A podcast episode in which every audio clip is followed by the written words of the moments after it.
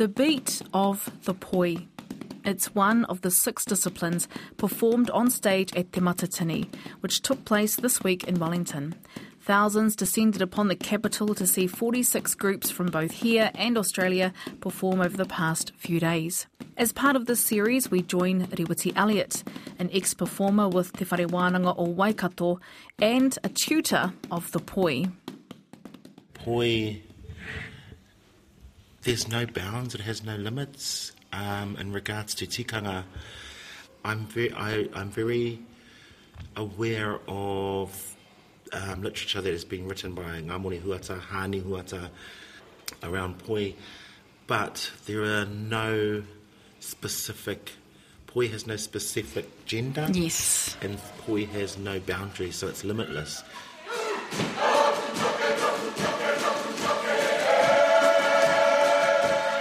And we catch up with Tomika Whiu, who got his first taste of kapahaka with the group Pounamu, created by the late Dr. Ngā Pō Wehi. They established um, Pounamu Māori Performing Arts at the Auckland War Memorial Museum. This was a vision that uh, Uncle Bub had um, after attending uh, one of the first Te Māori exhibitions, as the story goes, sitting on the steps of the Metropolitan Museum in New York, where our taonga Māori, we've been um, showcased uh, on their platform. Um, Uncle Bub came up with the dream and the idea of of um, putting kapahaka in the museum back home. Koe rā te horopaki o ngā kaupapa e haere ake nei, yes, it's all about kapahaka. Ko te reo irirangi o Aotearoa tēnei ko Justine Murray Aho. This is RNZ.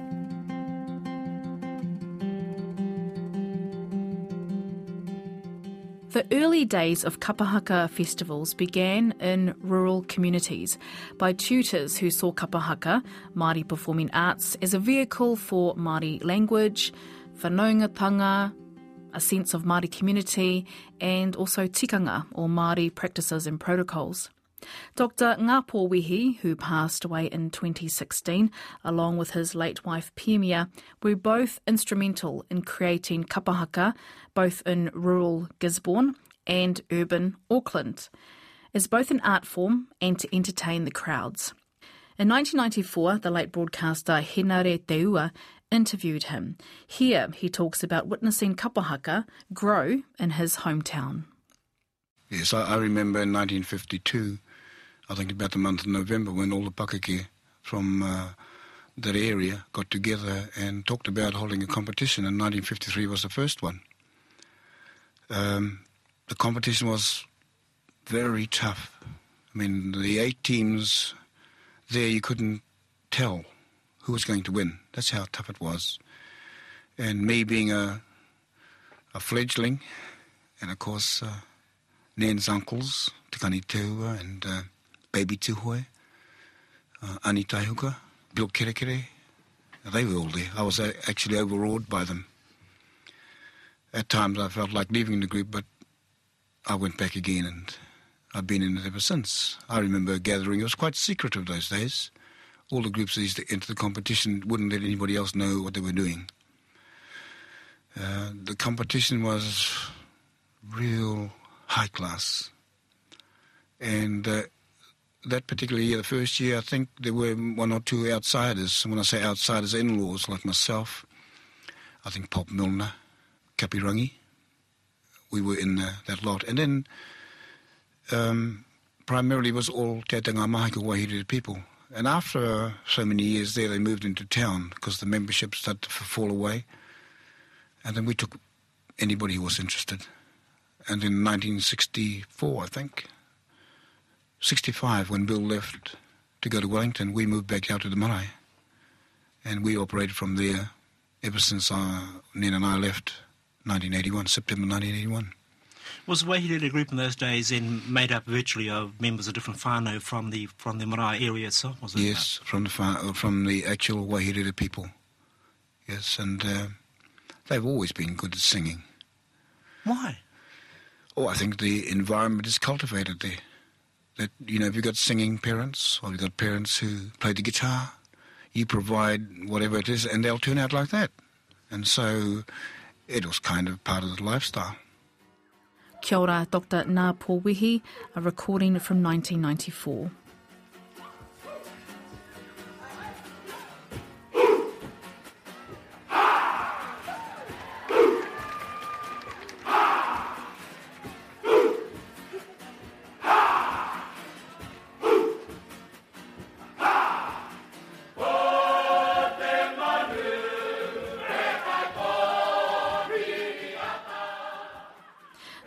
Whiu first entered Kapahaka at the age of 17. Today, the teacher remains part of Te Waka Huia and has been with them for the best part of 25 years. But he says that even though the face of Haka has changed, the core values of the Auckland based group itself hasn't. A few days out from this week's Te Matatini, I caught up with Tomika Whiu, who talks about the influence both Bub and Nen Wehi continue to have on his kapahaka career. We have many sayings in, in club, as we call ourselves, Te Wakahuia, teachings or sayings that come from uncle and auntie, and one of them is um, ko te tikanga te tuatahi kapahaka te tuarua. So, um, you know, the traditions and the practices of our people are first and foremost in Te Waka Huia um, and the actual Māori performing arts, kapahaka, the secondary to that. As closely uh, linked as they are, um, tikanga for uncle and auntie was always paramount. If it might be that one of our members um, should be, you know, have a have a um, have a mate or bereavement within one of the members, uh, the membership, um, tikanga tikanga Maori um, says you go to the tangi. So those are some of the things that really stick out with me. Ahako no here, ahako ko Um, regardless of where you're from or who you were, uh, you are welcome. Um, often people over the years would say, "Oh, do you have to audition to get into Te Waka Huia?" yeah, absolutely not. Um, wow. It, it, really, it, it really, seriously was an open door policy. People were welcome. That's the type of people they were. So these are the lessons that with me today. Still, is you know um, that sense of community, um, that idea of yeah, sharing and teaching for um, you know the betterment of self and others. And so it was much deeper than obviously haka. It went further than that. Yeah, yeah, that's right. That's, that's, so that's what I'm talking about. Mm. I mean, um, probably the biggest takeaways or or benefits uh, I would say for us as kaihaka of Te Waka Huia are again um, those tikanga, those values uh, that um, Uncle and Auntie, we, we're really staunch in, in holding, maintaining, and and um, passing on. So, Tomika, I mean, going back to, I mean, obviously, you know, that was the start of your kapahaka career, basically. So, in your in your um, view, how has the teaching styles, methods, discipline, commitment changed over time? Oh, huge question. Yeah. huge question, Justine. Um, I could answer it both ways and say, in many ways, it's changed um, significantly, mm. um, and significantly in well, yeah, in many ways, um, Kapahaka Māori performing arts has changed significantly. Um, but then I could say, in terms of Te Waka Huia, uh, not much has changed. So uh, Te Waka Huia is now in its, let's say, second era of leadership. So when we look at the history of Ngāpō and Pemia mm. and Waihīrere, um, where uh, the late Pemia, where he was from, uh, Waihīrere, the group, had um, three eras of leadership. Bill Kerekere, and then followed by um, uh, Baba Nenwehi, mm-hmm. and then followed by um, George and Tangi Wairia. The mantle of leadership has been passed down to um, uh, one of the one of their six children, um, uh, youngest son Tāpeta Wehi and his wife Annette Wehi. So, uh, and just coming back to your question, how has how has Kapahaka changed in my 25 odd years? Yes. Well, in terms of Te Waka Huia, not too much. Not too much. Not too much because you know legacy is a word that we um, carry and use, and and part of our our our tikanga, our legacy is just to maintain um, uh, those practices that Nen shared with club. Probably obvious changes as choreography wise. Yeah. You know, just lots of movements. I remember in my high school days in the 80s. Yeah. You know, if a, if a group if a group split in half and then came back together, that was fantastic. yes, that was like, whoa. Was like a real huge wow, did you see that? They split in half and then they went back together.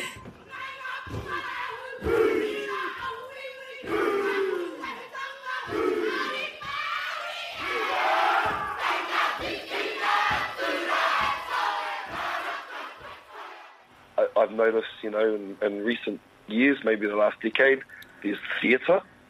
Yep. Theatre, there's, you know, um, in the retelling of stories of tribal histories, you might have individuals in a performance, you know, acting out, you know, Yes. an ancestor, Yep. or you might have individuals acting out on stage during a kapahaka performance. You know, that's that's just one example of a development of Māori performing arts is um, theatre in that sort of sense coming in. You mentioned earlier physicality. Yes.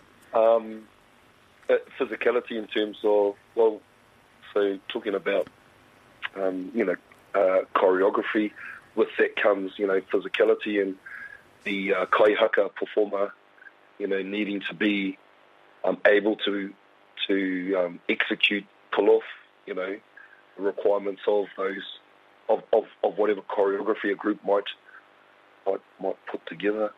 I mean, do you feel as a kaihaka, um, Tomika, who has had a long career in haka and, and, and top level um, haka, if I can use the words top level, um, do you find the is there is there a certain pressure every wānanga, every um, muster, every two years? Is is there the pressure to kind of um, you know maintain that peak level of, I suppose, um, fitness?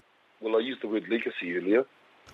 And so certainly there's a, no, I don't know if it's pressure or there's certainly for those of us who who value um, who value the teachings of our club, and I'm sure a lot of kaihaka and other groups would be similar as well in terms of um, valuing these little houses of learning that we all belong to across the motu.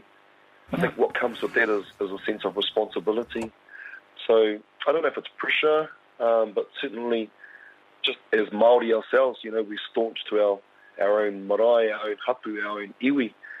And so when we enter these groups, whether they're uh, tribal groups or, or pan-tribal groups like Te Waka Huia, yeah, there's a, sense of duty to be able to to uphold, you know, te mano te ropu, uh, the mano standing of the group and, and all, all of the, the dynamics and aspects and are, that are that are held within the group. So there's that aspect, um, pressure, yeah, not just our group, but I would say with groups that are, um, are performing at the elite level of the um, of the league. Say, our people are are incredible mathematicians in terms of measuring one another. A lot of uh, groups who, who have had success or do well, speaking for ourselves, I would imagine have a sense of pressure uh, in terms of um, in the Māori performing arts. You know, there's a viewing audience, and it's an audience that is um, can be very critical, and um, and critical. I'm not saying it's negative. It could be critical in a passionate. I love Haka's critical, and so you'll always have that um, measurement or comparison to past performances. Is what I'm talking about Yes. we try to bring out our best. Again, coming back to the teachings of Uncle and Auntie, um, it was about you know doing your best every time you step out and perform. They would talk about um, us standing, you know, first and foremost as um, uh, representatives of our own whānau and our own marae, hapu and iwi. Um, and then uh, within our group as Te Ropu Te Wakahuia. So um, it was always it was always important to be able to um, do your best every time. Tēnā koe, Tomika Whiu, member of Auckland-based kapahaka group Te Wakahuia.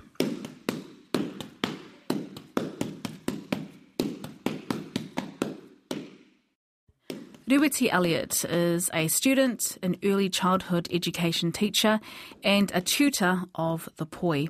For this year's Te Matatini campaign, he choreographed two poi, the first for Waikato-based Te Kahurangi, and the second for Tauranga Moana-based Tūtara Kauika ki Rangataua. Reweti is an ex-performer with Te Whare Wānanga o Waikato and Te Pou o Mangatāwhiri. When it comes to the poi, Reweti believes that there is no gender bias. Waikato University in itself is quite steeped in reo and kapahaka, so how did you branch into the area of Māori performing arts? Um, when I, I've always had a passion for um, ngā mahi are here a tāne rore, so when I moved to Waikato, it was a, I suppose a passion of mine to join Te Whare Wānanga o Waikato. They already were well established at the time. And I think for me it was more based around Te Reo, Te Reo Māori, and specifically knowing that that group was taken by exponents of Te Reo Māori. Like Sir Timothy Karetu. Aye. Was he there? Was he? He was still there, still running the reins. um, not so much as it was in the previous years, um, but um, Pepesh um, was still a part of the, the, the ropu at that time, Timothy, and he was giving the reins over to Joe Harawira from Yes. Paratane and Yep. um, Ngaringi Katipa from um, Waikato. When you were a member um, in your days of um, with with Waikato and Te Pou o what did you have a, a, a, some sort of tutor role then, or some sort of uh, um, leadership role in terms of the poi? My role in Te Pou Mangatāwhiri, specifically creating poi, was to. Um, I had time slots that I was allowed, um, that I was given, sorry, um, to teach the women the poi. So I created every single poi of Te Pou Mangatāwhiri since their inception or the beginning, right up until 2015. So, you know, Reweti, in the past few years, there has been the issue of um, boys with the poi. And as we know in our history, men did use the poi because they would wield weapons, and that was a means of working their wrists and arm work. But what was it about the poi that kind of you gravitated towards, obviously, that you would end up teaching it? I suppose for me, in regards to that discipline, the poi, there's no bounds, it has no limits. Um, in regards to tikanga, I'm very, I, I'm very aware of um, literature that is being written by Ngāmoni Huata, Hāni Huata, um, around poi, but there are no specific. Poi has no specific gender, Yes. and poi has no boundaries, so it's limitless. So being a creator, for me, to forge the way ahead um, for any group that I'm participating with is um, to create new things and, and new items or new actions um, that sort of wow the, the audience, the watching audience. How do you come up with your um, creative work? The, the, the majority of the creativity stems from my job. Um, being an early childhood teacher or a trained teacher, I work in early childhood. So when the children are playing with the poi, and I watch them and I interpret those actions, and there's a lot of actions that can be interpreted from watching tamariki play with those taonga. So I have specific actions that I give to specific teams. Um, This current matatini, I've got two poi that will be hitting the stage. Um, one's done by Te Iti Kahurangi, and that's about the um, kereru, and the other poi is for Tūtara Kauika, ki. So I've worked with both teams for this build-up for this um, nationals. It's been great, great experience. Do you step it up a notch versus the last time you created a poi, or how does that work? Is it just basically the same methodology that you have? I sit with the composer and he tells me their vision and their story and what he would like to see. So I work with the composer and their vision and I interpret that vision. And then I present it back to them and from there then we start putting um, my work and that vision together to create that item. Does every, does every movement have a particular? We say, well, what does that movement mean? So if you have a kupu, say moana, would your movement kind of emulate the moana, or is it not that simple? Um, it can, but it, if you want to emulate the moana, there are various ways you can do that, specifically with poi. Um, you can um, have what we call syncopated beats to emulate the sound of the moana, you know, or do you want the visuals of the moana, or, or are looking at um, the tides crashing on the shore? So it depends on your vision on when you tell me about the moana. There's various ways you can portray that that that specific um, move or kupu. So you know, when you're in the audience watching, um, you know, what what do you think of as as a person that has choreographed a particular item like the poi? Um, I have been what I call, I call I call those types of people scouts. So Scouts. yeah, so my job is to go out into the audience and watch the day's um, proceedings and give feedback um, to the, the kapa or the tutors of the kapa. Um, so specifically, what I look for is something that stands out. And when I'm talking about something that stands out, poi is a very easy item that we fall into this category where um, it's looking a lot more flashy now. The moves are absolutely amazing, which I absolutely love. But for me, as somebody who creates, I always remember that I'm not the one performing the poi. So when I create actions and they're quite flashy and they're quite um, out there, um, I always need to draw it back and think that I've got 20 women performing this poi. And if one of them can't pull it off, that one woman could possibly be their weak, weakest link. So I try and avoid those scenarios. And everything regarding poi, for me, um, those exponents such as the Te Arawa people, absolutely wonderful. As well as, you know, there's um, up and coming young generation exponents in poise nowadays. But for me, uh, I think I have a more of a mature flavour where it's just, I would say, 80s, 90s styled and themed. Yes. I have a signature though, just like everybody else. So my signature is um, Oh, like so you have a. syncopated beat. So in every poi that I perform, there's a syncopated beat in all of them. And by that, what do you mean? So I have a beat that goes on an off beat, Beat that goes on an offbeat. and I break the rows up, and they do each do different beats. And when you put that beat, combine that one beat together, it makes the whole beat for the, the tune of the song. Um, So I have that in every poi. Are you part of a? Um, are there a uh, like the, the likes of yourself being tane and working and teaching the poi? Uh, are there many of men, Māori men, that are teaching poi? There are thousands and, and uh, hundreds, hundreds of men that are exponents in poi. But I, I think one thing I need to clarify is there's one thing on being an exponent in, in poi, and the other thing on being a creator in poi.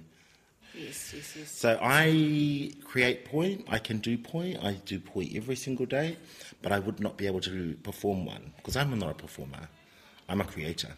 Whereas other people, other males, you have males who are performers but are unable to create. Ah, okay. So therein lies the Yeah. difference. You know, kapahaka. What what does kapahaka mean to you? I suppose a kapahaka is a, a vehicle for me, a, a vehicle in a way which we can express issues of the time, where we can express our culture in a arena where it's embraced and celebrated. Kapahaka is the definition of being Māori for me, um, because there's no other stage or place like this where we can all come together and celebrate us in regards to, mean saying us Māori. Hmm. And Matatini, you know, every year the level gets higher and higher. It's harder for me to keep up with that level. But in regards to for people like Kingi Kiriona, who I've discussed this with, what Kingi loves about my style is the maturity of the style because everyone's focusing towards the more flashy moves and it's sort of swaying more towards what looks like a secondary school. So he loves that style that I have. One, you know, there's going to be a time when I need to go out to pasture. That, that time is coming. Will you step in, into a group? Have you ever been asked to, oh, you know, or I have been asked to step into a group, but like everyone, I think everyone who's performed knows that with kapahaka comes a lot of dedication, Yep. comes a lot of your time and giving up things that, you know, otherwise you wouldn't give up. And also comes a lot of, yeah, different level, eh? It's a different level yeah, because you can plan around the wānanga and you can go to specific noho and teach rather than. Don't So, you know, Timothy Karetu wrote a whakawātea for Te Whare Wānanga o Waikato in 1998, and it was specifically, uh, specifically about haka and what a kai haka has to endure. So for six months, 40 people have to stay together. We have to get on. You know, and within those six months that we're in each other's faces, not everything is always glorious and happy. Right. So we have our, our, our little spats or our arguments. You know, um, that's, we have our in-house little things going on, clicks sort of right up until the end that the whole weight of the kapa comes together. But I, for me, the journey, I loved the journey, but I don't think I'd be able to do it because going in and out of kapa now, um, there's no politics for me. There's no, I don't have to stay there. It's on my terms.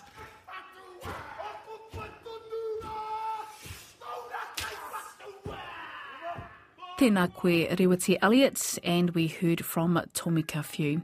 Also, thanks to Ngā Taonga Sound and Vision for the 1994 recording of the late Dr. Ngāpō Wehi.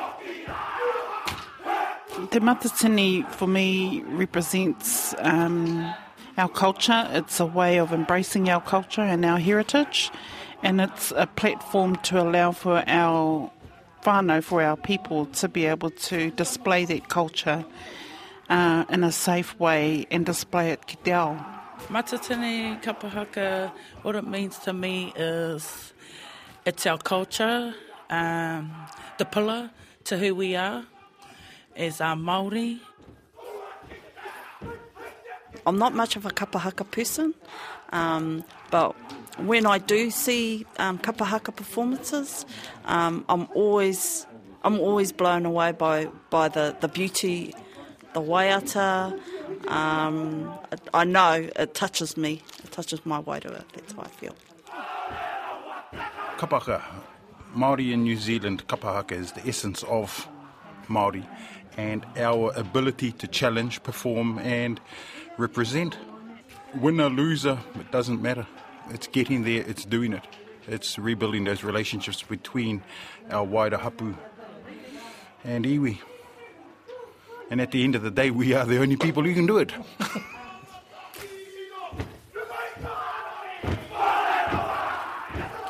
Koe rā tā tātou nei wahanga mō tēnei wiki. That's the show for another week. Of course, a big congratulations to the winners of this year's Te Matatini in Wellington. The next one will be held in 2021, Tāmiki Makaurau, Auckland City. He mihi tēnei kia koutou katoa kua ariari mai o koutou tāringa, hoki mai a te wiki e tū mai nei, mauri tū, mauri ora.